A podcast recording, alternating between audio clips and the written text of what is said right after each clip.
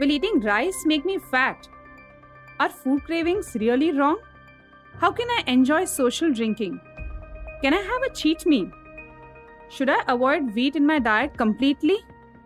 Do I need to follow intermittent fasting, keto, vegan, paleo, which is the best diet for me? And do I really need to follow a detox diet to lose weight? Hi, this is Avantii Deshpaande, clinical nutritionist, author, speaker, entrepreneur, and a fit mom. All these questions and many more will be answered on my podcast, Eat Smart with Avantii, reconnecting you back to the Indian roots.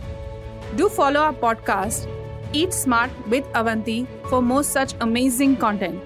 You can also subscribe to our YouTube channel, Nutritionist Avantii, or follow us on Instagram handle, nutritionist.avanti.